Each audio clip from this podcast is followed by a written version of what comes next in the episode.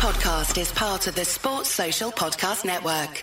We all take on different roles every day. One minute you're a parent, the next, a chef, or a driver. That's why the Volvo XC40 Recharge is designed to be as versatile as you are. It's fully electric and includes a 360 degree camera, Google built in, and more. Contact your local retailer to learn more or visit volvocars.com/us. The Volvo XC40 Recharge for every you. Some equipment optional. Google is a trademark of Google LLC.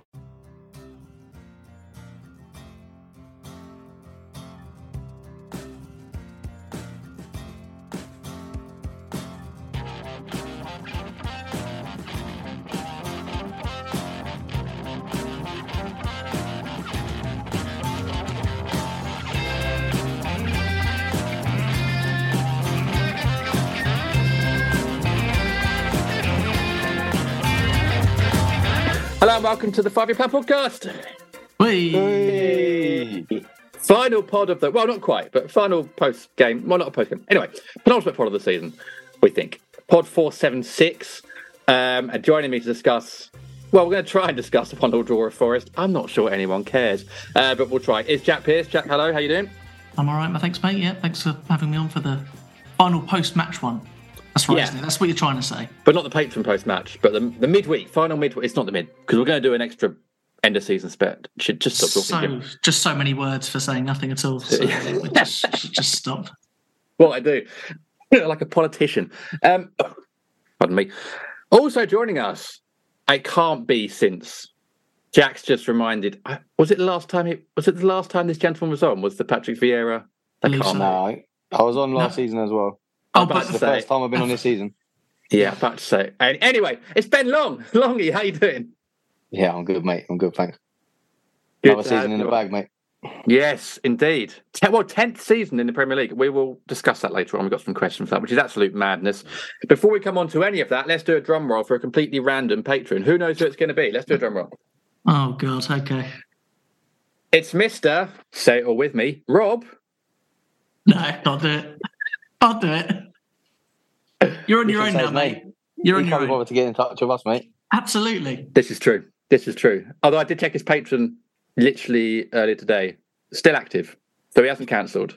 Okay. You're still paying. That's, that's Still all right. paying. Still listens to the pods, we assume, but maybe likes to just be undercover. Who knows? Anyway, Rob, if you're out there, It's called like a in, in of luck. business, like a silent partner, that type of thing. Yeah, they're very silent, very very silent. Rob, we love you. Best wishes. Hope you had a good season. This that would be the last Rob Billington shout out, by the way, because next season I'm going to choose another random patron to hammer into the ground. So uh, if you want to be mentioned on the post match on the Make Midweek Pod every week for ten months. Uh, until it's not funny, join our Patreon, patreon.com slash FYP podcast. Uh, if you've got a cool name, uh, that is the caveat. If you've got a fun name and you don't mind being mentioned and becoming a meme, join the Patreon next year. You might be the next Rob Billington. Rob, it's been a pleasure. Thank you very much. Um, right, before we get into anything, uh, Longy, let's remind people about this year's REMF game, the final REMF game, 21st game. I think I make it, my calculations might be wrong. For anyone that's not aware what REMF is, can you do a really quick explainer to explain to people what it is and what's happening this Friday? Yeah, so the charity, the Robert Eaton Memorial Fund, was set up after the Twin Tower uh, disaster where Brighton fan Robert Eaton was killed tragically. Um, they, his family and friends started up a charity uh, following his, his sad death. Um, part one of their main events was every year they'd play a game, Brighton fans against Crystal Palace fans, um, which has been running ever since 2002 would have been the first game. Yourself has been involved quite a long time. Uh, you've been played most. I think you've probably made the most Palace fan appearances out of everyone. Um, I've been involved in the last ten years. Can't do this will be my eleventh year, um, and I was going to knock it on the head last year because I've been manager for the last couple of years, um, and sort of had a big hurrah saying goodbye and presented with some nice stuff last year, and then uh, Al, the guy from the REMF, sort of phoned me a few months ago saying that they're going to wind up the charity because Robert's dad passed away sadly at Christmas, and basically when you have a charity running in a certain person's name, you have to have members of the family that are involved in it. Um, and these sisters are the only ones alive still now, so and they just haven't got the time to die, uh, to give to the charity. So they're going to sort of close up the charity. Uh, one big final game um, at the Amex. As you know, it's only ever been played at the Amex once, and we won that game. Yeah. So we have to make sure that we go unbeaten. So um, we've got a strong squad. Uh, last year was the strongest squad I've ever put out, and we absolutely battered them. It was a two-legged thing last year, but in the second leg we absolutely run through them. Um, so we pretty much got a good strong squad again. Got a few old faces coming back like yourself, which I'm really happy about. A um, couple of REMF legends playing in there. Um, still holding out hope that we might have a special guest, but the foundation have absolutely killed me with their game on the Saturday. So yeah, getting ex players in when they're, they're playing in a big game at Selhurst on on Saturday for the foundation has been a bit of a struggle, but um, yeah, it should be it should be good. But yeah, last ever whoever wins keeps a trophy for keeps. Um, if when we win it, I'll uh, give it to the club and they can put it in our overflowing trophy cabinet at Selhurst. sure they can squeeze it in there somewhere. Um, but yes, um, this year I don't think they're doing tickets on the door. It's um, you order your tickets online and you and you download them before the game, and they'll be play, uh, allow someone to scan them on the day.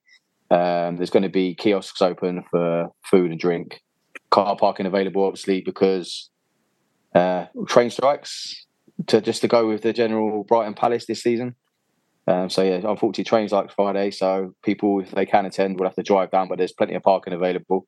Um, I think it's six pound for adults this year. Um, if you take it under sixteen with you, you get in for free as well, and then any additional under 16s are two pound fifty. So should be a good night. Um, we need to get the bragging rights because the first team will let us down this year. So it's all on us. But I'm pretty confident that I've got a good squad going down there. And again, it should. It's always a good close game, good battle. Um, it's not really a charity game. It's, it's, really evenly contested. But I'm I'm really confident in if we can go down there and bring home the trophy for keeps. You know. Yeah, absolutely. Ticket. Uh, the ticket link is in the show notes right now. So if you're watching this, scroll down on your app and you can buy a ticket now. Ticketpass.org is the website um, to do that. Um, oh, I've just you, had a message from Brett Mendoza. Okay. So you can. They want as many people buying tickets before the day. However, you can pay on the day, but there'll only be one card machine. So, okay. Um, so ideally, get your ticket before. Yeah. But if you do decide last minute you can get down there, get down there, and you can get tickets on the door. Brilliant, and it, and this is the point of mentioning this week. We want as many people as possible down there. So if you're a Palace fan, it's free on Friday, and maybe you live, you know, wherever you live, particularly if you're Surrey, Sussex, Kent sort of based, not too far to go. Come down. It's always a fantastic you know, it's it's one of those evenings where yes, the rivalry is part of it, but it's a really joyous, celebratory occasion. It's always fun. The football is very good. It's high quality, so it's a good, entertaining game, and it's just everyone there for the kind of the right reasons. Um, supporting a great charity. I think it's probably about right that that once Doug Roberts' dad passed away, that it maybe is time to wind up. He was a fantastic guy and was really prominent at all the games and was absolutely lovely, yeah. really lovely. So um, let's go out with a bang. Let's win it, as you say, keep the uh, keep the trophy. And um, I've actually got some of the stats here as well for. Uh, so I make this. They're your stats. They are. Stats, eh? they are. They might be. They might be individual stats, but they, they also. But I so I make it the the twenty first game that this has happened. I make the current series standing. Palace seven, Brighton thirteen. But I believe whoever wins this one, it earns eight games. So I think so. It's basically yeah, winner takes all. Winner takes all. Um, and there's been some. I mean, it's just been such a highlight of my calendar. And everyone has played in it. it. It genuinely is such an honour to be part of it. We've had some cracking games down the years. Between the years of 2005 and 2009, we lost every game on penalties. So it, there's been some heartache um, but there's been some absolute belters um, as well. So it's been brilliant. Long years. Well, big shout out to you as well for, for running the team because it is a big undertaking. But without the likes of yourself and Brett from the other side and, and Gareth and Al from that side, it, it wouldn't happen.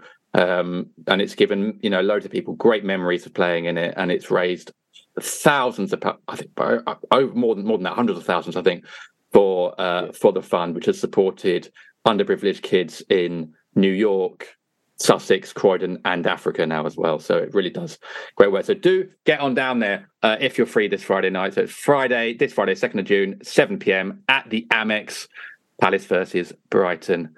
Uh, you might even see a little cameo from me at the end. Although, listen, some of us are playing both games, Friday and Saturday. We're just we're just that committed. That's just you know that's what we'll do for charity. So um, and in- and in many ways, Longy, that, that makes you the Roy Hodgson of REMF because you'd said your goodbyes, and then but they they they put the Batman symbol in the sky, and he came back for one more year. And if That's it, if your I'll return that is all as, day. suc- if your return is as successful as Roy's was this year, then I think we're in for a good night. But the other thing to say is Roy's not lost to Brighton this season either, so the, the symmetry goes even stronger. If, if Longy carries that on, That's it. it's There an unbeaten go. Friday night. Indeed. So, uh, yeah, right. Details in the show notes now. So do get down uh, to that um, as well. Obviously, Longy did mention Palace Aid as well on the Saturday, um, which is twelve forty-five, I think, part of the beer festival. So do both. If you're free this weekend, come down on Brighton Friday. Go to Palace on the Saturday. Do both. It'll be a fun uh, weekend indeed. Um, shall we get that, that's it for admin? So shall we get on to talking about Jack the, the game? Do we do we want to talk about this game?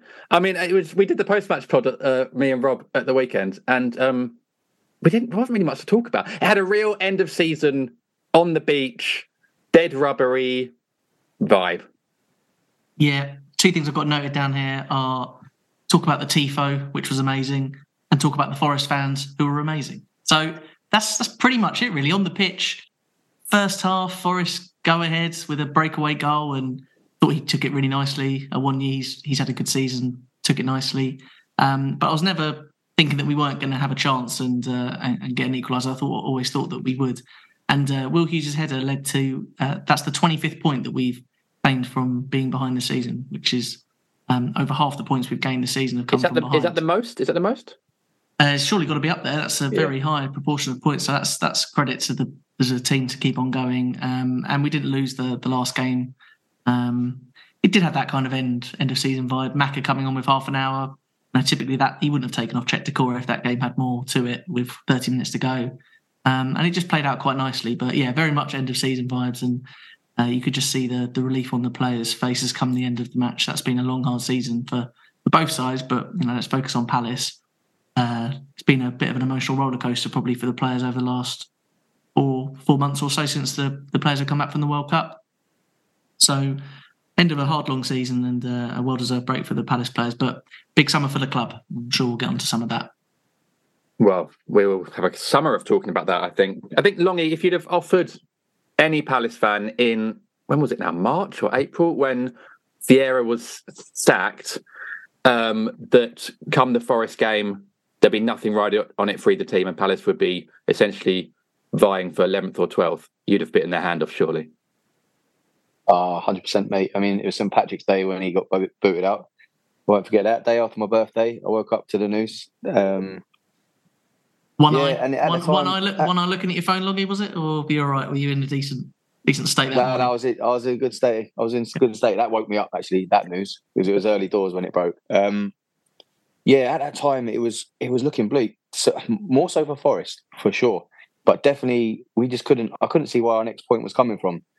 Like we weren't getting battered by anyone. We were always in the games. We was, we were just losing all the time, and it was just a losing mentality that just sort of Mm. engulfed itself in the club. And yeah, we would. I could just never see where we were going to get any points.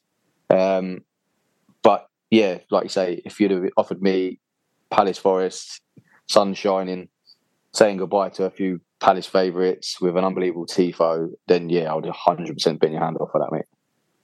Yeah, and to be honest, Jack, that's kind of the narrative, isn't it? That it's it's a it was a, a day of goodbyes and potential goodbyes. Roy's message on the pitch was um, covert as ever, kept his cards close to his chest. I think he said, "I'll see you soon," or "Might see you soon," or something, and then sort of leaves a doesn't leaves the door open, but doesn't really. But um, the ones we did say goodbye to obviously were, were and Luca and Danny the Kit Man, of course. I can't forget him. Um, Jacqueline, who's been there for a year, he's been there for so long. Danny, Who's going to be the yeah, absolutely. Who's going to be Kitman now? Who knows? Um, Jacqueline Hart says, "Did anyone else weep when McArthur came on? Did you shed a tear, Jack?" Uh, no, no, no tears were shed, but it was it was a poignant moment. You know that we, we talked about him last week, um, whether that was possibly going to be one of his last appearances and the, the outpouring of love for him on on social media. I think he will go down as as one of the best signings made since promotion. Tons of value for money, 240 Premier League appearances, um, featured in many different managers' teams, played in many different systems, and and always gave his all. And, and he'll be much missed. And, and clearly, given the, the players' response, you know, for someone with the kind of leadership credentials that Marc Guéhi has to say that you know he's he's learned a lot from James McArthur probably says it all. So he'll be much missed, and you know that type of experience and character around the dressing room is as important as sometimes as, as on the pitch. So yeah, that combined with with Luca going, um, there's a big hole in terms of experience leaving uh, leaving that dressing room.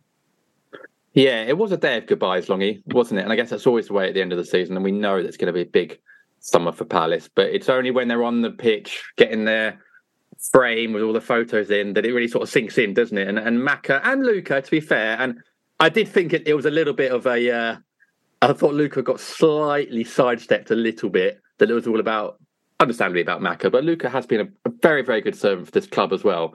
Um, it only really sinks in then that they are actually going. And it'd be weird probably not seeing either of them in a Palace shirt in and around the um, the pitch going forward. Yeah, I think I think the massive losses we're we're, we're going to notice the most, mate, is is not going to be on the pitch because obviously Luca hasn't played much over the last couple of seasons, but it's criminal that people forget how good he was when he when he came in for those first few seasons. Hmm. He was unbelievable when he came in. He was exactly what we needed. He was a massive upgrade on Mile Jedinak, which is what we were missing. Um, and then for the following two seasons, he was one of our best players. And it I don't like seeing the disrespect that, that you see on social media towards Luca just because his legs had sort of gone a little bit. But more so, I'm I'm fully of the belief that he's never got over losing his dad. And yeah. people forget footballers are humans. Yeah. And something so significant like losing your father when you're so close to him, like Luca clearly was, that is uh, he's never been the same since, mate. So the disrespect is really it's it's really poor to see from from Palace fans. We know we've got an element of that sometimes, but it's usually on the social medias and stuff. But Luca, you can't forget how good he was for us. Maka, like pound for pound, he's up there with one of the best ever signings for the club. Um, I was thinking about it the other day when the FA Cup final, when Punch got dropped for Maka, mm. and because that's Alan Pardew, obviously, whether you believe think it was a right or wrong decision, that's how good he thought Maka was and how important he was to the team because it was going to be goodbye Jedinak and it was either Puncheon or Maka and he's gone with Maka. But yeah, unbelievable player, pound for pound, but an absolute leader. And my biggest worry this summer is losing the leadership of Luca, Maka, and Danny, the kit man slash player liaison officer, who is absolutely huge within that club. And he's he's the glue that holds that stuff together sometimes. I'm I am genuinely worried that the ethos that ran has run through the club since Dougie built that first team in the promotion season with all those leaders like Delaney, Jedinak, and then through the years we've had Scott Dann come into that, Martin Kelly, Maka. You look at it now and it's really Wardy who's out of contract and Wilf who's out of contract that are really part of that generation that's come through and it, and it has been an ethos and it has been the Palace way that sort of Dougie instilled in those leaders to start with, and they sort of passed the baton through the club. And with, with all that disappearing in the same summer, I'm I'm genuinely worried that that's where the transition of the club this year that could be a, could be a really big big poignant moment. You know, losing those those last two leaders in Maka and Luca. That is a really interesting point, and I guess those kind of eras do have to end at some point, Jack, don't they? These these phases do happen, and I guess you maybe have to then give a chance for new leaders to come in. And I think we can all agree, Marc Guéhi he has potential. Whether he hangs around this summer or not, we don't know. We hope so to be a leader.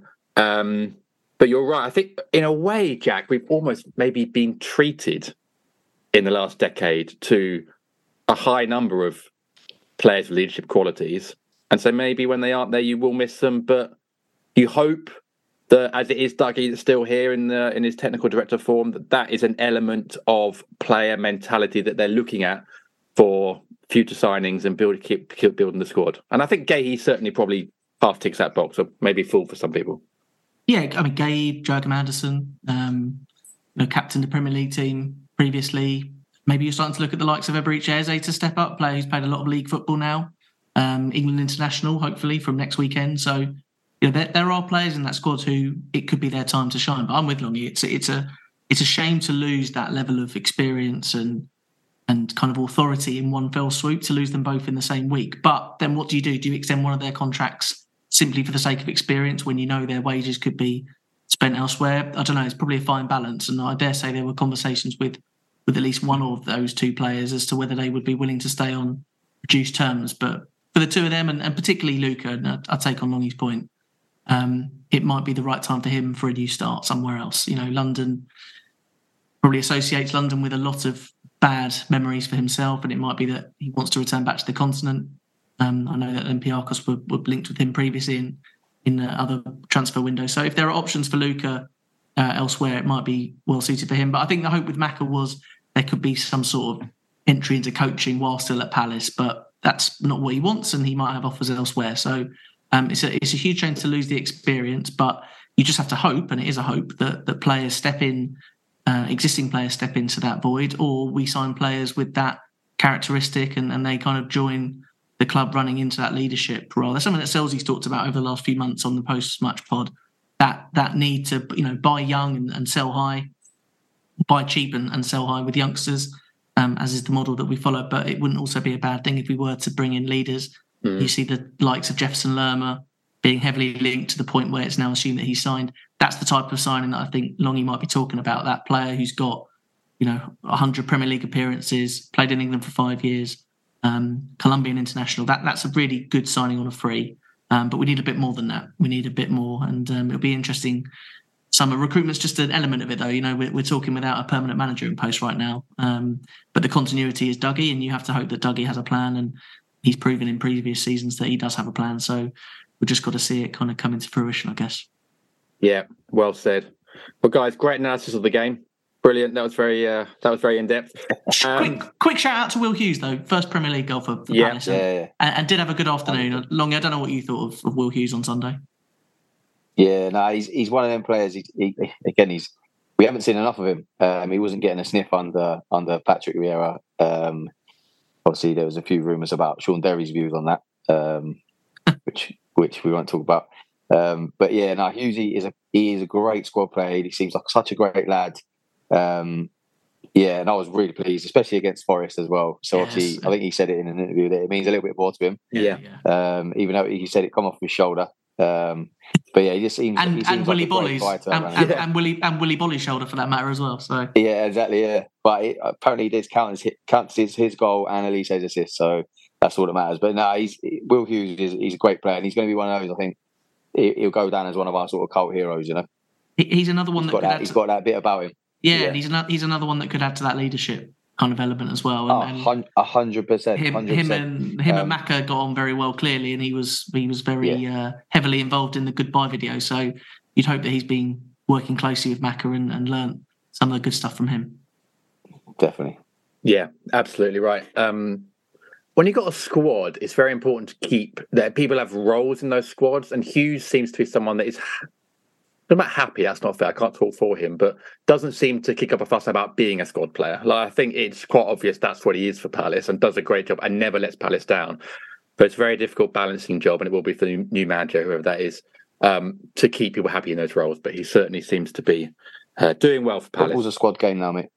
Yeah, exactly. Football's a squad game now. It's not about the eleven or even the five subs that come on. It is a it is a, definitely a squad game, and it's it, it's all about man management. How you how you manage that squad, and ultimately that's probably the difference between what Patrick was doing this season and then what Roy did in ten games.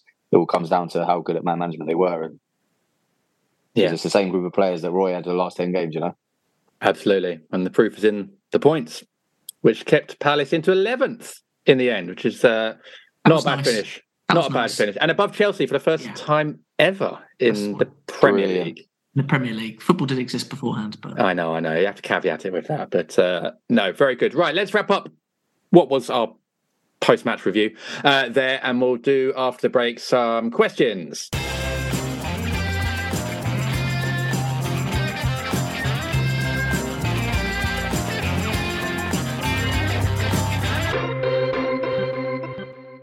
My brother in law died suddenly, and now my sister and her kids have to sell their home. That's why I told my husband we could not put off getting life insurance any longer. An agent offered us a 10 year, $500,000 policy for nearly $50 a month. Then we called SelectQuote.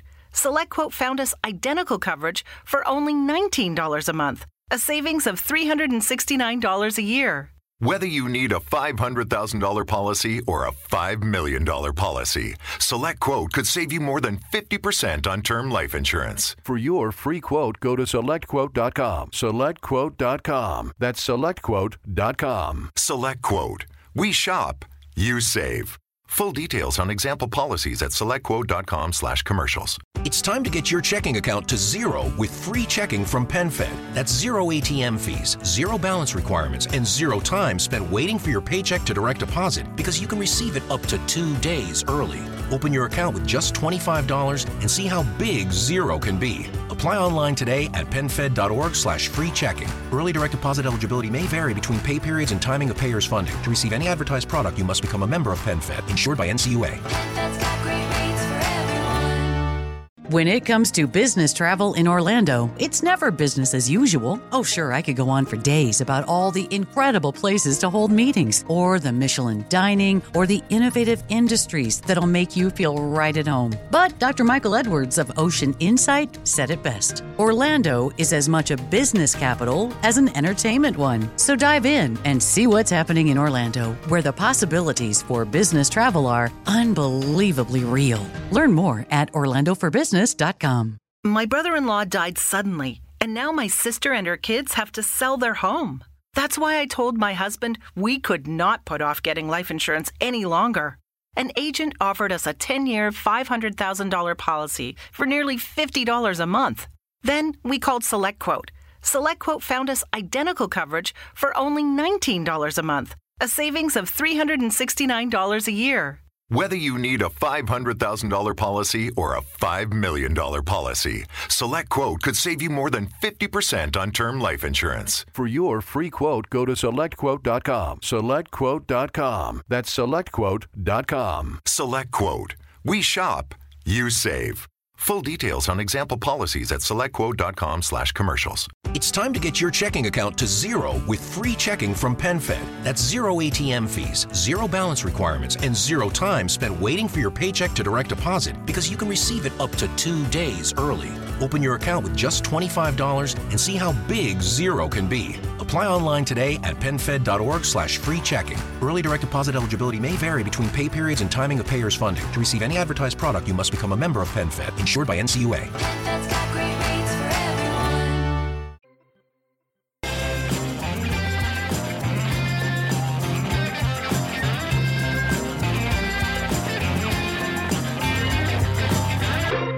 Welcome back to Five Plan Podcast. Whee. Whee. Hey. Just seen longer. You've probably just seen it that the the Brighton rent for doing their media duties. So they're, uh, but in many ways, so are you right now. Yeah. Yeah. There we go. So, um, What are they doing? What, what, what looks, like they're in, looks like they're in a pub doing some sort of media duties to camera. So they're obviously taking it very seriously. But it's what happens on the pitch. Uh, just just like turning up, just like turning up in suits with headphones on and make like they usually do every every year. I mean, we we stroll in in our trackies and shorts and t-shirt. Exactly. We go there, turn up, mate, win the trophy, done. Very, it's way more Palace, way more on brand for Palace days uh, Yeah, than suits you know and that. headphones. Um, before we get into questions, Jack, we spoke in part one about the Forest fans who were very good, and I actually, I know Longy, you go to a lot of games. I went to the away game. I actually think they were the best fans at Selhurst and away in their own place. Thought they were fantastic that day. Um, Jack, I know you particularly enjoyed the um, Shakira style chant, which has been it- well, it, enjoy might be a bit strong, but it certainly got stuck in the in in the head and, and was still in my uh, yeah, still in my mind yesterday, and then uh, seen plenty of socials about it since. But yeah, that was a great chant. I mean, they just took over Norwood High Street. The, the police couldn't stop them taking over the highway, basically. So yeah, and and what a way to end the season. They they they did exactly what they wanted to. That was their only objective this season. They stayed up, and uh, yeah, Give, it- give, play it, play it, Okay. play it, Maestro yeah.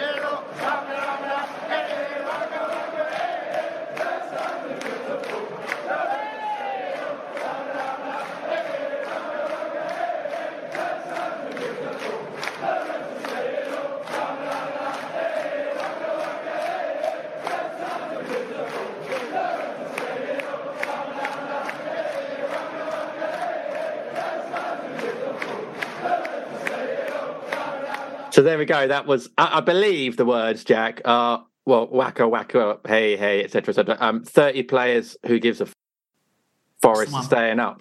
That was Shakira's initial idea, and then FIFA vetoed it ahead of the World Cup 2010. So uh, yeah. When it when it wasn't the official song, of course, because the official song was "Waving Flag." Well, as you, t- as you told me, as you bored me to tears with on uh, Sunday afternoon, we saw them marching up uh, from Norwood Junction, didn't we? As we were having a, a pre-match pint, and it was quite the sight. Um, well, a couple of them, a couple of them um, just came and put their arms around us in the bar, didn't they? And started chatting. Yeah. I thought you knew them, but they were just no. Friend, friendly Forest fans. Friendly Forest fans. Uh, they asked which Shakira song we'd like to listen to, um, and they they didn't have whenever wherever, so we had to go on to Waka Waka. But yeah, no, good, good, afternoon. They had a great time, and it just added to the. Um, there's a bit of a loving, isn't there, on social media between Forest and Palace fans since then. So um, they they loved the the tifo. They thought that was amazing, and and we thought their away end was pretty special as well. So the best away end at Selhurst this season for sure. Yeah, definitely. And I think there's there's without continuing the Forest loving too much, I think there's a lot of similarities to those kind of fan bases. Clubs that maybe, I mean, obviously they've got a much richer and bigger history than us, but um, both teams been through a lot. Both fan bases been through a lot. So I think a mutual respect. I think, and it's nice to see fans, away fans, really enjoying themselves, um, reminding us what football's about, and on a day when we could enjoy ourselves as well. So yeah, lovely stuff. Let's move on from this Nottingham Forest podcast um, on to uh, an actual question from our li- listeners. Um, from Lewis Goodwin 2. Or Louis Goodwin hey, 2. Who knows? Hey, I'm going to go Louis. Let's uh, hedge our bets. Louis. Okay, Louis. Uh, Louis says Do you reckon any of the players are going on holiday together? In in uh, brackets, doubt it. If you were a football, I think he means footballer, not a football. If you're a football of any kind, I'd be the um, Adidas Tango. If you were a footballer, what kind of post-match break would you do? Join the likes of Haaland and Maguire in Mykonos, or just go hiking somewhere random? Which Palace player do you think has the best holiday plans, and who will get up to most antics? This this is what end of season pods are about, Jack. These are the questions we want. Absolutely wonderful, Louis. Thanks for chucking that in. Um, will any of them go away? I mean, Ebbs and Michael Olise get on very well, but they might want a bit of time apart. Um, Marc Guéhi and Joachim Andersen, I just associate the two of them together. So maybe they holiday and just marshalling kind of queues at the airport together. I don't know what they'll be up to. Um, I don't know. I'd, I'd, hope the players having a bit of time away from one another. You know, spend what they've done, spent the last 11 months together. They'll be flying to the States together in a couple of weeks' time. Mm. So have a bit of space, boys. Go and have a, go and have a breather.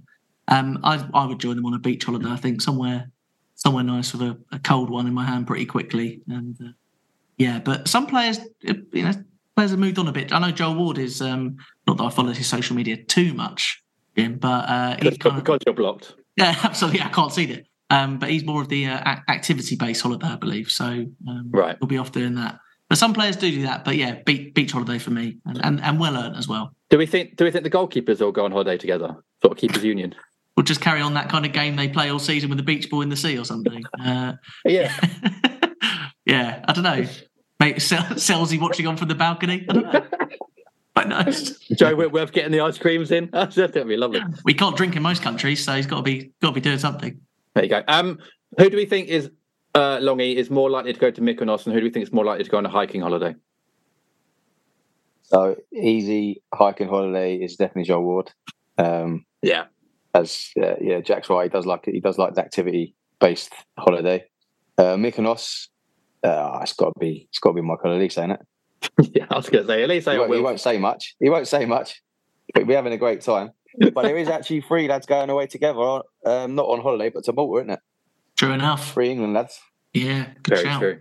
Very true. that counts. Traveling. That counts. That counts as well. Lads on tour. Indeed, yeah. lads oh, on tour. Um, good question. Palace beach towels up. Yeah. hang on, hang on, Lewis Dunkson. Next week, mate. Lewis Dunkson has scored, isn't he? So you've got to get the uh, the Palace beach towel out of the. Uh, there's, there's more Palace towels on, yeah, but more Palace towels on that trip than Brighton ones. That's the only thing. Very true. Yeah.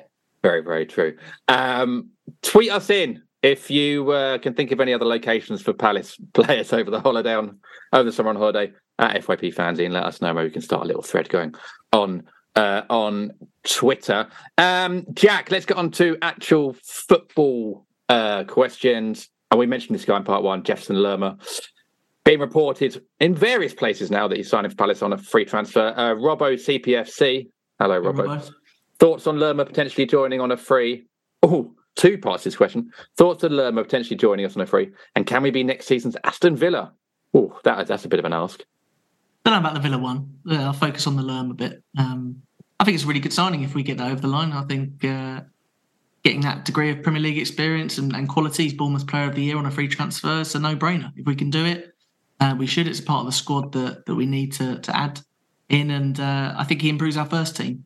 Uh, so yeah, it, it's uh, all green lights for me on that one. I think that's a wonderful piece of business if we can get it done. I think it's close to being done, judging by the sources that have gone public with it. So yeah, very impressive piece of business if we can, if we can get that over the line.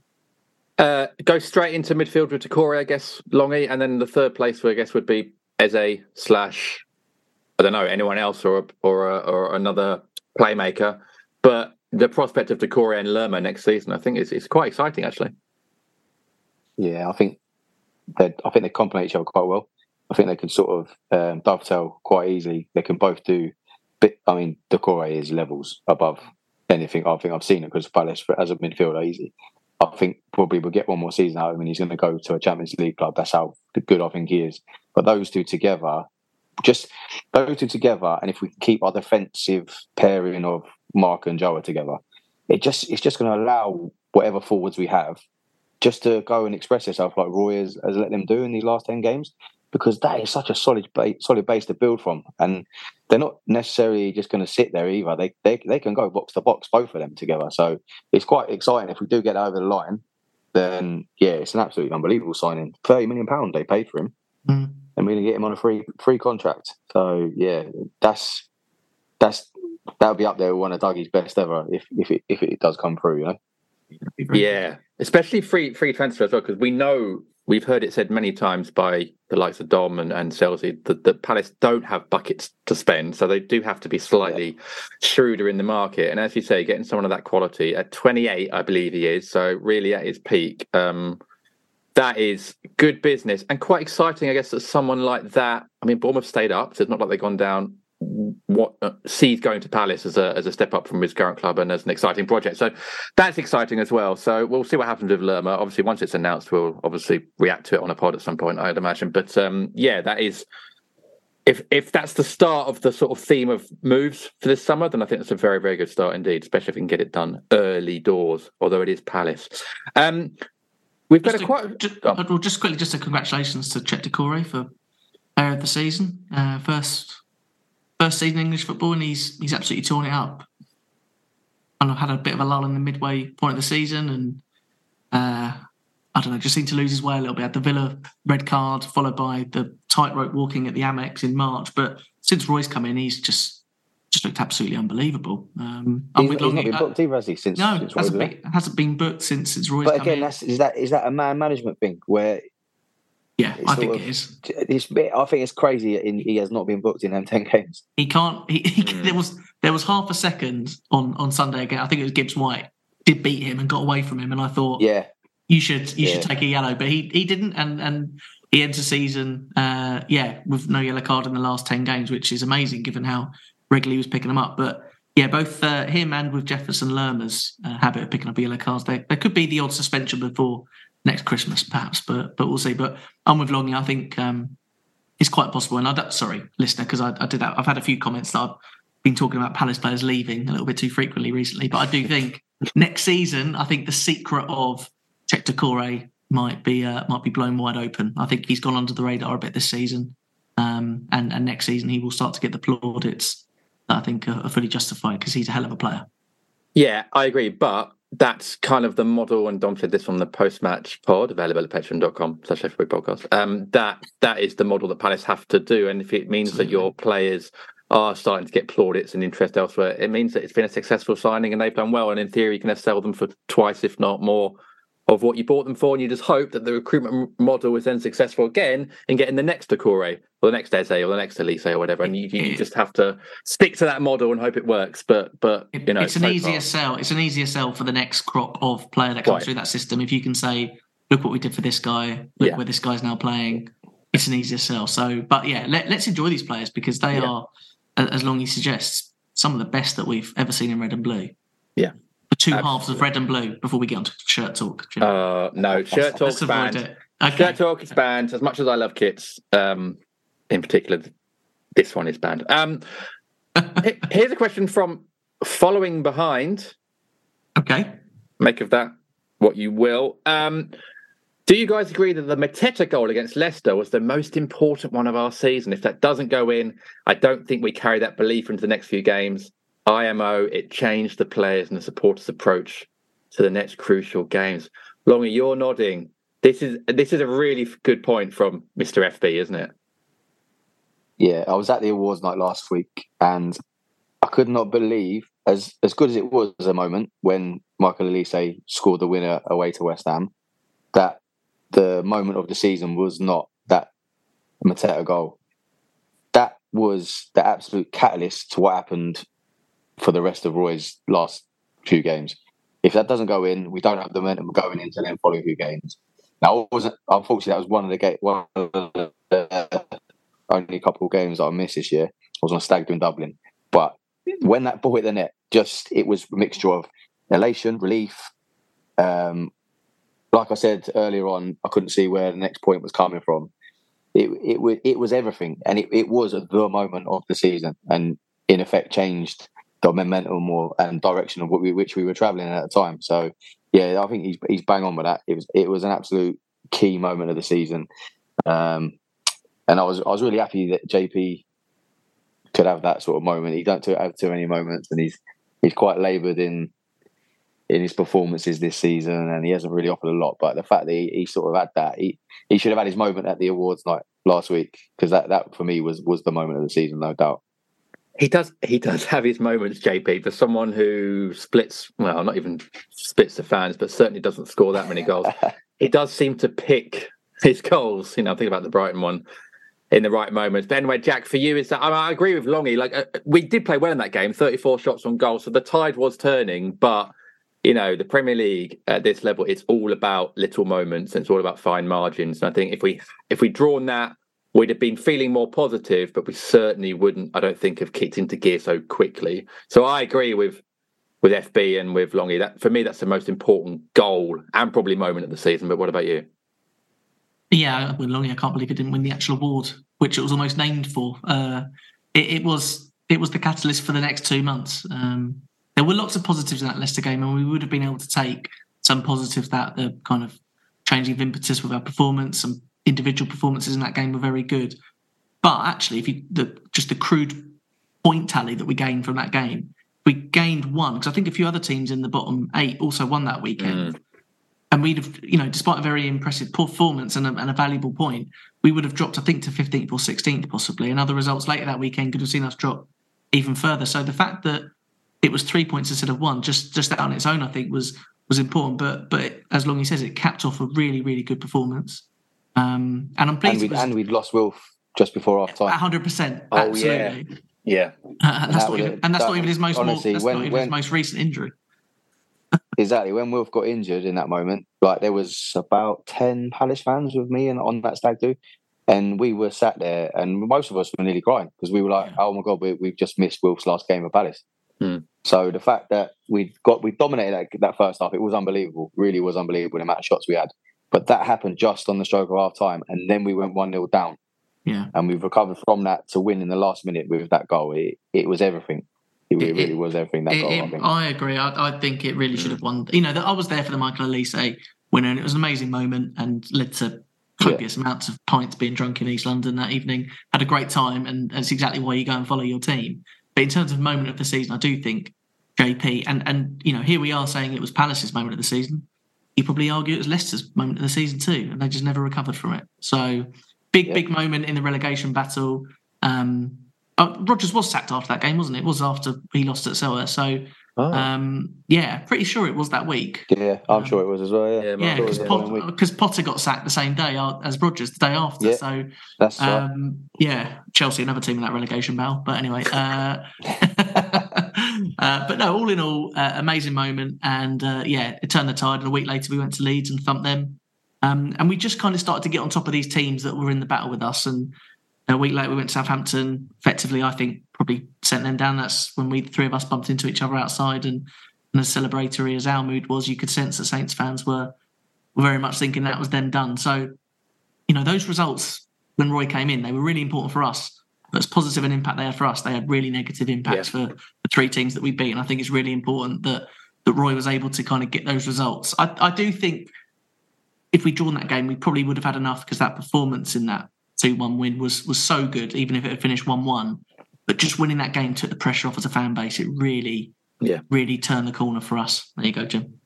Ah, lovely. No one's actually, no one said that this week. Um, also, I think mo- moments for me, as a really fat pigeon sitting on my fence. Um, moments for me, he's massive. Um, when it's a player you least expect to score as well, that elevates the moment for me. Like Michael Olise, great, obviously, but we expect him to. But when it's someone like JP popping up with a really, really tidy finish in the last minute, that to me elevates a moment from special to uh, to iconic, really. So, anyway, uh, excellent question, Mister. Whatever his name was, following behind. Um, let's interesting name, interesting name. Maybe he'll be our patron for next year. Shout out. No, he won't. That'd be too weird. Um, we'll take a quick break. When we come back, we got winners and losers.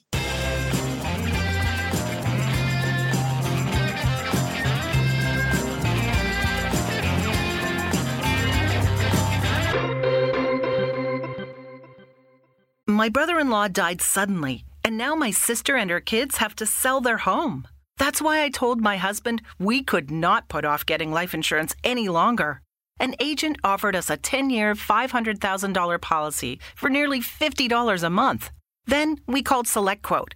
SelectQuote found us identical coverage for only $19 a month, a savings of $369 a year.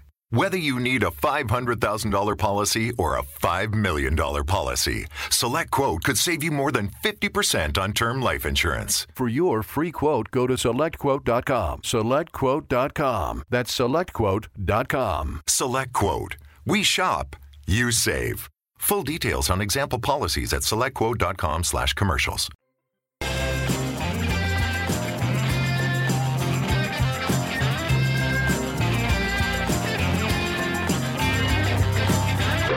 Welcome back to the Five Fan Podcast. Wee. Um, just Jack, a little update. I know you're desperate to uh, to know. According to the World Cup Wikipedia list of World Cup songs and anthems, uh, Waka Waka was the official song for the 2010 Oh. World Cup. But there's more. There's more Please. because "Sign of a Victory" by I can't believe I'm saying this. R. Kelly was also an official anthem. Are you illegally allowed to say that No, anymore? no, official anthem that was apparently it was 2010, different time. Ah, um, okay. and then "Game On" by Pitbull. I said there was a Pitbull one as well Oh, somewhere. yeah, yeah, was yeah. the official mascot song, apparently. But I know, but "Waving Flag" by K'naan was Coca-Cola's official promotional anthem for the 20 Ah. World Cup. The so true there you go. spirit of the game. Of Indeed, course. indeed. So we were all- Wonderful. So you're telling you're telling me that Rob Sutherland and I were right, and we could have avoided ten minutes of you being wrong. Thank you. 10 minutes of me singing and "Waving Singing. Flag" by Yeah. K'naan. Yeah, unbelievable. What an experience. Yeah. Anyway, what a day. That's what last days of the season for, Jack. It's exactly what pre match pints Apparently so. day Apparently so. for. Shall we do our final winners and losers um, of the season? I think I'm going to keep this as a uh, public feature for next year. So we'll try and think of some something else for the patrons. Um, we'll work on that over the summer. But anyway, Longy, as you're here, uh, let's have your winner or winners um, from Sunday. Uh, from Sunday, I'm going to say the HF for that amazing tifo. Um, the amount of time they spent, their own time, um, obviously their own money and donations from other supporters. So none of it was funded by the club. Um, but the time that they put in to, to to do that, to make that, to set it all up, I think it was five weeks. I think they spent with Yeah. Doing the actual artwork. Um, uh, obviously, these guys they have jobs as well, so they they're doing this all in their own time after work and stuff. And um, they do get a bit of flack sometimes, the, the lads. But yeah, I think it, it, I think it's the best one they've ever done. Like i again, it was quite. I know last game of the season is always emotional, but Maxi Jazz was an absolute legend. Um, I'm of an age of growing up, Faithless were absolutely dominant, and I remember when I found out that Maxi Jazz was a Palace fan, I was I was actually buzzing because he he was like one of the coolest dudes in the world, wasn't he, Maxi Jazz? Um, so yeah, it was it was unbelievable, and then the, the music playing, and yeah, it was it it, it, the neck the neckers were up, like you know, and and the, yeah, fair play to the lads because it was an absolute brilliant job, and it's been met with uh, positive feedback throughout, throughout the social media network, um, even from other fans. I mean, you get a few comments from people that are jealous, but yeah, it, it was an amazing job. So yeah, fair play to the lads. They're definitely the winners for, for me this week. Absolutely, a great shout, and I think probably uh, everyone's winners. I'd imagine they do. You don't see the work they put into those kind of things. You're absolutely right, and as you say, probably all got jobs and stuff. So a lot of effort goes into it. They it was a very European style with the with Maxi Jazz's head sort of coming up uh, like they sort of do on the continent, and it really created just a really emotional, powerful, emotional kind of moment, especially with the music being played as well. So yeah, it, and I think as well the fact that it's not club funded. You know, we saw Newcastle fans waving loads of flags and stuff in their game when they got into the Champions League or whatever, but that's all club funded. It's very different. I think Palace. The fan base is very, very important to Palace, and I think keeping that kind of thing slightly separate and keeping it a fan run thing, I think is really important. So, and I know lots of people do donate to them as well. So fair play. Um, Jack, can you better that? No, I'd just add to kind of Longy's point there, really, and, and, and something you just touched on, JD. The the mural at the at the kind of gates at, in the Holmesdale Lower, that was the club's tribute, and that that's a lovely, forever lasting mm. tribute to Maxi Jazz, someone who all Palace fans hold so close to their heart. Sunday felt like that was the fans' tribute to, to Maxi Jazz, and, and yeah. as you both said, you know, funded by fans, for the fans for a fan. It was just a really yeah. great thing to see. I, am in the Holmesdale Lower, so I, I, didn't quite appreciate how good it looked until I saw the pictures of it. And there's a picture that somebody taken from uh, from the White Horse. and It just looks incredible. It's an absolute credit to the to the guys who put that together. And um, as Longy says, they they do sometimes get stick from other fans in in terms of maybe the sway they have with with certain members of the board. But when they do things like that, you can only put credit their way is absolutely outstanding. And uh, yeah, I, I, know it meant a lot to a lot of people. So uh, lovely way to end the season, and, uh, and maybe we'll uh, we'll pay our own tribute, Jim, towards the end of the pod or something. Definitely, yeah, it definitely will. Um, um, in terms of my winner, um, I, I, I, can't really improve on on Longies, but um, I, I, probably would just mention the three lads that have got an England call up. think it's a, a, yeah. a, lovely nod to the end of season that Palace have had. Um, chuff for Marc Guéhi. Um, delighted for for Sam Johnstone. but really, I think the the happiest any Palace fan is is for Eberechi Eze.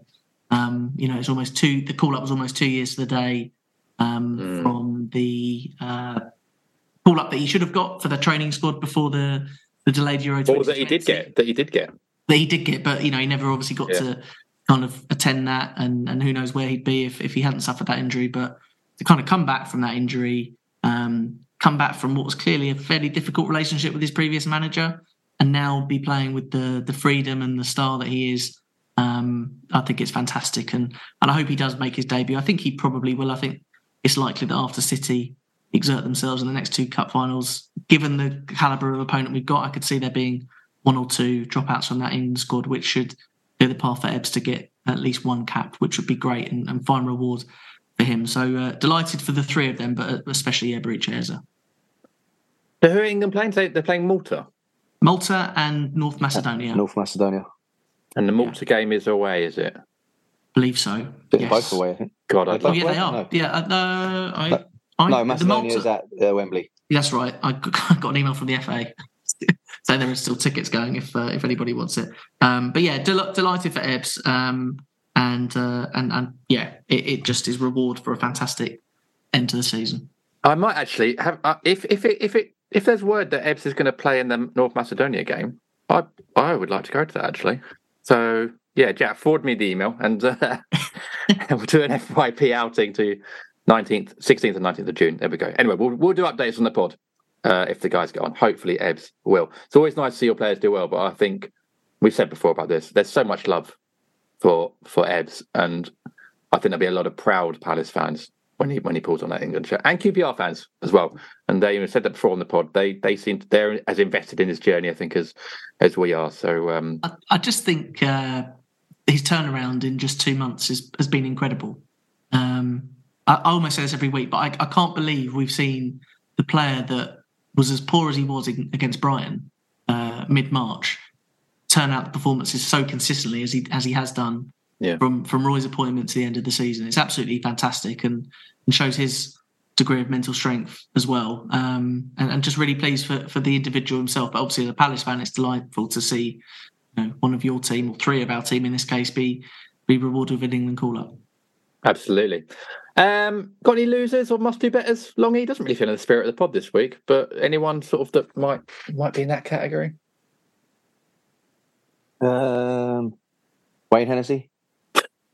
Can we say Wayne Hennessy? Yeah, why I was, not? I was wanting him to drop one through his legs like he did when we played Aston Villa that time. yeah, you know, really, really say sorry for his um, his misdemeanors at the club. It was quite funny actually. Well, I say funny. Did you? Did anyone else spot him? Uh, him and Cheick Kouyaté after the game? They both come out and were getting involved in the the tributes to Macca and Luka, and uh, Yeah. it's quite nice to see. Obviously, Cheick Kouyaté obviously done a few things that a lot of people didn't agree with and left under a bit of a cloud, but because he, which was a shame because he, I thought he was a good player for us, and Mm. and um, he's obviously really well liked within within our squad still. To, seeing that uh, the moments on the pitch after the game, um, but yeah, well, let's give it Wayne Hennessy for old time's sake, shall we? for all time. Um, I thought actually It feels good. Feels good. it does. Yeah, it feels comfortable, like slipping on an old shoe. Although we can't say that on this podcast either. Um, when you when you were saying earlier, Longy, about players being people, I actually thought of uh, when at half. No, it must have been at full time when they were doing the video that I'm guessing was played at the end of season uh, awards for Luka and for Macca, the sort of thank yous from, from ex players, and there was a shot of Hennessy and Kouyaté at Yeah. Forest training ground doing it, and it made me think, oh yeah. I know we like used to hammer away and stuff, but you forget these are people. They've made friends, they played together and stuff. And so I thought that was quite nice. So yeah, seeing them join at the end again was was quite nice. And actually, Wayne did get quite a nice applause from the Holmesdale on the main stand as he walked off, which um, you know I think Palace fans are quite good at. We uh, we like to make our voices known, but I think we do often appreciate players coming back. And um, yeah, so fair play. But I'm happy, Jack. I'm happy to give it to Wayne for old time's sake. I'm sure he'd be delighted. Um, I actually thought both videos that the club released last week and then they played during half time were, were very nice. It's always um, lovely to see faces from from yesteryear. Um, although the bloke a few rows behind me looking up at half time to see Alan Pardew on the big screen did skip a heartbeat. Um, so that's, the, that's the new manager reveal. His regime as well. Pard, Pard, you said my regime. It was like, yes, wow. he did. Yeah. Come on, Pards, let it go, mate. Yeah. Uh, I mean, it's nice to see that, but yeah, Allardyce from yeah, Allardyce had more of the uh, uh, kind of video shout out vibe. Warnock's was very nice, um, Mm, and getting shouts from other clubs. Nigel Pearson in Macca's that was a nice touch. Yeah, Um, Brilliant, so lovely, yeah, brilliant. lovely. very good. They're available on um, on Palace TV if no one's seen them, the full videos. And Yeah. again, as as, you, as kind of Longy intimated the, the first part, just kind of highlighted how liked the two of them were uh, in the squad, and and from those that have left previously. So um, yeah, that was a nice touch. Yeah, very good.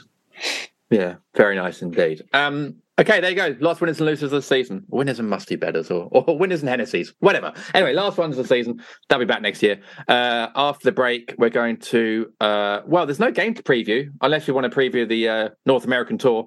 Um, but let's instead answer a couple more season-defining e questions from our listeners.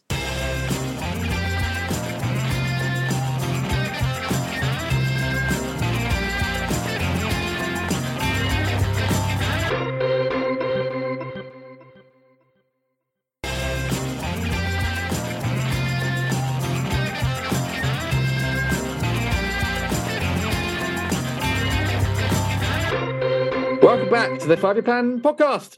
Whee! uh, final midweek pod, sort of, of the season. We are rounding off with a few more questions from our listeners. Uh, the first one goes to Sun A. Hello, Hey, son, eh? an absolute stalwart in the comments section over the last couple of years. Um, who says, "Where would you rate this season since we've been back in the Prem? And are you happy Luton Town came up, or do you do want an away day in Coventry?" Oh, actually, you know what? I'm actually just on that bit quickly. I'm pleased for Luton 'cause it's a great story. I did kind of want Coventry because I feel like Longy, there's more chance. Well, you'll get a ticket, but there's more chance people like me getting a ticket to Coventry than Luton. But um, lovely story to see Luton back, isn't it? Yeah, no. Um, I don't know if you remember. Do you remember we played them first game of the season? I think when we got relegated under Dowie, we played them Two- first game of the season. 2005. Yeah. Oh, they battered us, didn't they? And we Yeah. had AJ playing and everything, and they absolutely battered us. and what happened after that to that club is uh, like going out of the league and, and, and coming back to to obviously what happened last week. Yeah, it, it's an unbelievable story, really. Um, I out of the two, I did obviously want Luton to come up because I've not been there to that ground before. Although someone said the other day that they might be playing at MK Dons next season because they, it's going to cost them ten million pound to to do the stadium up just to meet all the regulations like camera, um, cable runs, all that sort of stuff. So, and they're actually building the new stadium now. So Mm. rather than pay ten million pound to just to waste on Kenilworth Road, basically. There is talk that they're going to go and ground share at uh, MK They, Dons. they can't So- do that to all the football banter accounts on social media. I Oh, know, There's been so many tweets about the away end. I've been waiting for this for I've not- years. I know I've not seen. I've any, I've not seen them that, that, that away end. What it looks like. yeah, yeah, yeah. Surprise. Uh, yeah. Uh, yeah, that Interesting. season, that season. I mean, it's yeah, Longy spot on to what is that? Uh, Eighteen years ago. Uh, 2005 it would be, wouldn't it? 2005. They they did the um, double over us. They they, did, rolled us yeah. over two 0 at their place in November as well. oh, they, That- they, made, they, had a hell of a, they had a hell of a team. Actually, Steve Howard, They were Steve yeah, yeah, Howard, Steve trying to remember who the striker Oh, was. Yeah. Curtis Who was the Davis, uh, Who was the Curtis centre Davis. they had? uh, Kevin Nicholls. Oh, he was an absolute monster. Yeah, He just battered everyone in our team. Yeah. Uh, very Yeah, young hell of- hell Curtis Davis at for centre half. Yeah, they did. Yeah, you're right. Wow. That two that two one was one of the most convincing two one defeats at Selhurst. And Yeah. the day before, I think Simon Jordan announced Andy Johnson's new contract that he was staying. So everyone was Wow. buzzing that afternoon and very Yeah. quickly. And John Yeah. John Harbin in his program notes, remember John Harbin, that fitness Yeah, guy? yeah, he yeah. said about oh, it's going to be Luton Town's Cup final and all this. Oh, he read Oh, right up. no, no. Oh, dear. Pin that on the wall. away, John. Pin, Oh. pin that on the wall, mate. Bloody hell. Oh man. Um. Anyway, that's uh. Yeah, I didn't realize about the MK. Makes sense actually because the MK Dons Stadium is very nice actually. Um. But yeah, they're building a power court. I think is the name of the stadium they're building in Luton. So that does actually make sense. Anyway, we'll see what happens there. Um. Back to the question then, Longy. Where would you rate this since we've been back in the Prem? So I get almost out of ten. Uh, emotionally, it's it's been one of the classic roller, roller coaster type seasons, Crystal Palace roller coaster type seasons. Obviously, we were. I went into this season with so much hope after last year. Last year was so good under Patrick. The turnaround that he'd managed to do in the style of play had been so quick. The players we'd signed um, were unbelievable. They'd settled in straight away. We got to the semi final, cup semi final. Um, and it just promised so much this season. If we, I don't know if we'll ever find out what really went wrong, but it clearly did go wrong. I don't think it helped. Um, I feel like we didn't really sign the players that we needed, really, or enough of the players. Obviously, we got Cheick Doucouré in um, and a couple of others, but I just don't know if he was really backed in in, in the transfer windows. As Selzy said many times, we were we were always coming up short after. I think after the last three windows closed, Selzy was not happy with Yeah. what we'd done, and and I, I was fully behind what he was saying. Um, so yeah, it's, it, it, it promised much, so much. It never really got going. I think we had a couple of fits and spurts in that first bit. It was always going to be a weird season because of a World Cup in the middle of the season. Yeah. Um, me personally, I'm quite glad the season's done, and I feel like next season will be the first proper season we've had since COVID started. Yeah. Right, so it's not really been back since properly since then. We've had all like World Cups and reduced gates and stuff. So in the last ten years, how I'd rate it, middle of middle of the road, nothing special, nothing great. We got there in the end. Um, nothing of signific- significance really happened in the season, other than Roy coming back um, and managing to to sort of save the day. Which you, for, I'm pleased for him. Really, I'm pleased for him. I thought the way he left the club, it was under a bit of a cloud because we weren't playing the best. But look at the squad he had. Yeah. Um, it, it the Arsenal game was a reduced gate again because it was COVID. Lots of the football in, in his last two seasons was behind closed doors, so it was a bit of a sad end for Roy. So I'm quite glad he's got to come back, have these ten games, do unbelievable. It might not be the last of Roy, so but that's that's all we'll say on that one. But yeah, middle middle of the road, I'll rate it. The season, as the season goes, nothing special, nothing great. Yeah, actually, as long as you're talking there, Jack, I was trying to rate all the seasons. I think l- last season might actually be number one for me in terms of sort of general all round enjoyment. The worst seasons are obviously the the COVID seasons 19, 20, 2021. They were just rubbish, weren't they? Absolutely rubbish for, for various reasons. Uh, and then I guess for me, you probably chuck in 17, 18, just because of the, the, mad turnaround and how fun that was towards the end. 16, 17 was the, the reverse of that season, but was also quite weirdly fun in a roller coastery way, but also terrifying. So again, I'd put this one probably mid mid table. Again, sort I sort of the last two months have been loads of fun and brilliant, but I'm hmm. also mm. like Longy happy to sort of close the book on that one and see the back of it and look forward to next season. Whereas last season, I didn't want it to end. I was just sort of reveling in ev- in every week. So yeah, I think I'd yeah five out of ten or something like that for me this this season.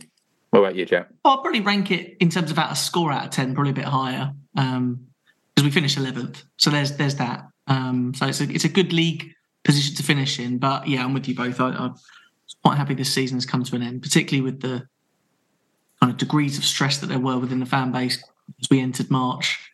Um, Patrick Vieira going, which was very difficult for Palace fans. I think the majority of Palace fans really wish that didn't need to happen, but yeah. in retrospect, it clearly did. Um, I just look back to that last week before the World Cup. You know, winning at West Ham in the moment that we did, Went to Newcastle, didn't put out the strongest of teams, then went to Forest and turned out one of the weakest performances of the season. I do think if if that week had turned out slightly differently, you know, I get it. I get Newcastle were a very good team this year, and I'm not presuming that we would have won that game if we put out a stronger team. But we took it all the way to penalties.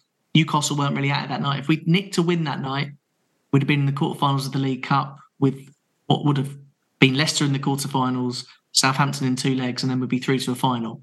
That that could have happened. And then the Forest game, just kind of ended that curtailed first half of the season quite negatively. A lot of the Palace fans that went didn't have a particularly good day. It was awful travel, and the performance was was really poor. And I think a lot of Palace fans look at that afternoon as a bit of a wasted opportunity. We'd have gone into the World Cup as I think seventh in the league if we won that afternoon. And then we came back from the World Cup and, and started with that Fulham uh, performance on Boxing oh, yeah. Day, which oh was God, yeah. which was just terrible. Um, I think you know that a lot of people think was followed by the Spurs 4 0, but there was the Bournemouth win um, in between. But that Bournemouth win was Patrick Vieira's one in, was it 14 games? Something like that, yeah. It, it's very difficult to kind of defend the manager's position as, as we were at the time. And I think we just wanted it to work so much because, as you both say, it's Patrick Vieira's first season has been such a joy. But yeah, I'd probably rank it fair to middling. You know, we got through it. We're still a Premier League club, and there was so many worse Premier League teams than us this season that relegation wasn't really a, a consideration after Roy came in and, and, and, kind of turned the dial up a bit. But my favourite Premier League season, if I could choose one, would probably be just the calendar year of 2015 under Alan Pardew. The calendar year, yeah, yeah, just yeah, the best, yeah. the best year supporting Palace. I'm totally with Jack. That was my um, favourite year supporting yeah. Palace. Yeah, it's amazing. From that Dover game in the cup, yes, to Chungy winging in the last yes, minute. yeah, that was the best year, mate. Yeah. Um, hands down, mate. Like Pards yeah. gets a lot of crap and abuse, which he deserves. Yeah. But that year was unbelievable, mate. Yeah. The Super Alan Pardew song, yeah, that Goodbye signing. Mate, yeah, it was Goodbye, great. Yeah. Oh yeah. Honestly, mate, that whole year was the, the best Palace year for me. We, we don't years, we, we, we don't often give Alan Pardew credit on this podcast, so fair to bizarrely end the season shouting out Alan Pardew, but uh... Alan Pardew's regime. yeah, absolutely, as we all, as we all know and love it to be. But uh, yeah, I, I, would probably also shout out maybe the 13-14 season, staying up in the Premier League first time yeah. around. Absolutely yeah, that, that's probably right up there for me. Um, but yeah, it, fair to middling. You know, I think the last season, uh, sorry, the last few months have been so enjoyable in terms of the improvement that Roy has has kind of instilled in the team that we've ended the season positively, but I think the, the fan base just strikes me as being uh, quite exhausted and looking forward to whatever the next steps are. Exhausted, I think, is quite a good, quite a good way to describe it. Last question, then, on a similar kind of theme, is from MK. Hello, MK. MK. Um, we're looking forward to hosting Luton Games, of course, next season. Uh, what has been your favourite moment in the past ten years that Palace has been in the Prem? So let's rule out cut runs. Yeah. Favourite moment from the Premier League. Um, I'll try. I'll, while you guys are thinking, I'll do mine. You, I'll you do mine. Jim. You go. I don't know if it's, and you're probably going to gazump me with this, and my memory is famously terrible. But I'm going to say Puncheon's goal against Norwich. Mm. As, as a moment, as an individual as a moment. moment. Yeah. Everything about it. The fact that it was Punch, the fact that there's a lovely goal. The fact that he bawled his eyes out when he celebrated. The Renaissance style photo uh, that that's I think Seb took. Yeah. What what I love is that you've so quickly followed up our praise of Alan Pardew by highlighting the worst of Alan Pardew. Yeah, yeah, so, yeah. Thanks for bringing it around so quickly. You're welcome. I had to, but yeah, what a moment. Anyway, Longy, what would what would be yours? And there's plenty to choose from. Yeah, there is plenty. Definitely, that's Puncheon's definitely up there. That goal was again a massive moment. Um, I'm going to roll it all the way back to that first season and the equaliser. Dwight mm. Gayle, Chris oh. Yeah, honestly, when the game didn't matter, enough, it it meant nothing to us that game, but just the the roof nearly came off the Holmesdale when that third goal went in. Honestly, it was at, yeah the the the feeling that I got from that goal. It was a nothing game, but that was football right there, encapsulated. Like Liverpool yeah. going for the title, three 0 up, running to get the ball to try and score more goals, and in the moment that Delaney deflected that one into the top bins, you just saw their asses drop out. and you saw, and then, and that's when you saw the real Brendan Rodgers. He just didn't have a clue what to do. And yeah, when the equaliser went in, mate, oh, it was, yeah. yeah, that's that's up there easily. He yeah, must hate shout. that away dugout. He really must hate that dugout. yeah, he he won't be getting a palace job, that's for sure. No, bloody hope not. Anyway, yeah, um, same. Jim, that's I can't. great shout. I, great I shout. Um, I'm stuck between two. I've got one home, one away. Will you indulge me? Yeah, yeah, of course. Yeah. Um, away, ruining Steven Gerrard's uh, farewell oh, party yes. at Anfield. That Great was day. that was sensational. Lovely. Uh, yeah, that was absolutely magnificent. Uh, again, as as Longy just said about the the other Liverpool game, in a game that didn't really matter, we still rolled up and turned them over. It could have been more, should have been more. Um, Puncheon's free kick, silencing mm. the place, and then second half we absolutely battered the Wilf scoring with his first touch. Um, this was pre pre VAR and Bolasie stealing Dejan Lovren's soul oh, again. Yeah. So Absolutely. good again. Uh, again that season. Uh, but my home one, and, and, maybe it's apt to end given uh, this week's departure, but Jimmy McArthur, uh, last minute oh. home to Watford. Oh, so good. Yes. Um, oh, that, that's, that's, up there. That's yeah, that's probably it for me. That that was the first time that season where I thought we might be all right, you know. Mm. Um, yeah. Because the start had obviously been so poor um, and Roy was starting to get some of his players back, and you were starting to see the the, the class within the team still that Roy had at his disposal, and, and Roy had his head screwed on, and he was you know got us set up. But we we needed at that point we needed to start picking up some points, and um, and we did. So uh, amazing. Uh, Bakary Sakho got the equaliser, but yeah, Jimmy Mack rounding off. The only uh, negative about that is somehow Wilfried Zaha didn't get the assist that night, despite skinning two Watford right backs. They doubled up on him, and it still wasn't enough to get anywhere yeah. near him. Um, so yeah, that that would be my moment. And uh, yeah, there's raising a glass to James McArthur one last time, maybe. Yeah, perfect way to end the pod. Wilf's best assist, in my in my opinion. That, that, that uh, never was the best the best assist that never was because it took a deflection apparently in the way in the way in, but it was it it was still going to Macca anyway. That's that's for another, well, not for another pod because it happened eight years ago. Um, but yeah, lovely memory. Thank you to MK for that question. That's absolutely lovely. We'll we'll do more pods throughout the summer. Maybe we'll do some more nostalgic memory style pods because they're always fun. But that rounds off the 22-23 season for Palace here on the FYP podcast. Longy, thanks for coming on. I will see you on Friday. Um, yes, best of luck for REMF. Reminder to people this Friday, 2nd of June, 7 p.m. kickoff down at the Amex. Go down and support the REMF boys in the final REMF game Come on, Palace. Let's bring that trophy home. Longy, it's been lovely having you back on the pod. And will you join us again next season? Uh, 100%, mate. Just give me a shout, and I'm always I'm always willing to come on, mate. Um, I just want to say before before we go, please stay Wilf. we haven't even, you know about it. We haven't even we talked haven't about, even it. about, it.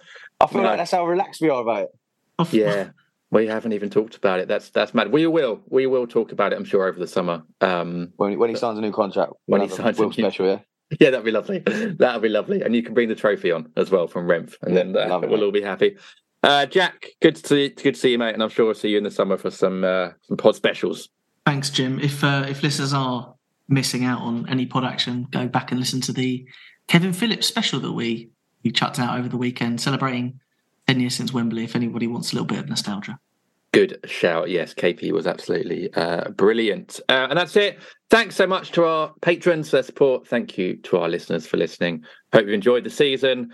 We're going to play you out now with something very special. I can't get no sleep.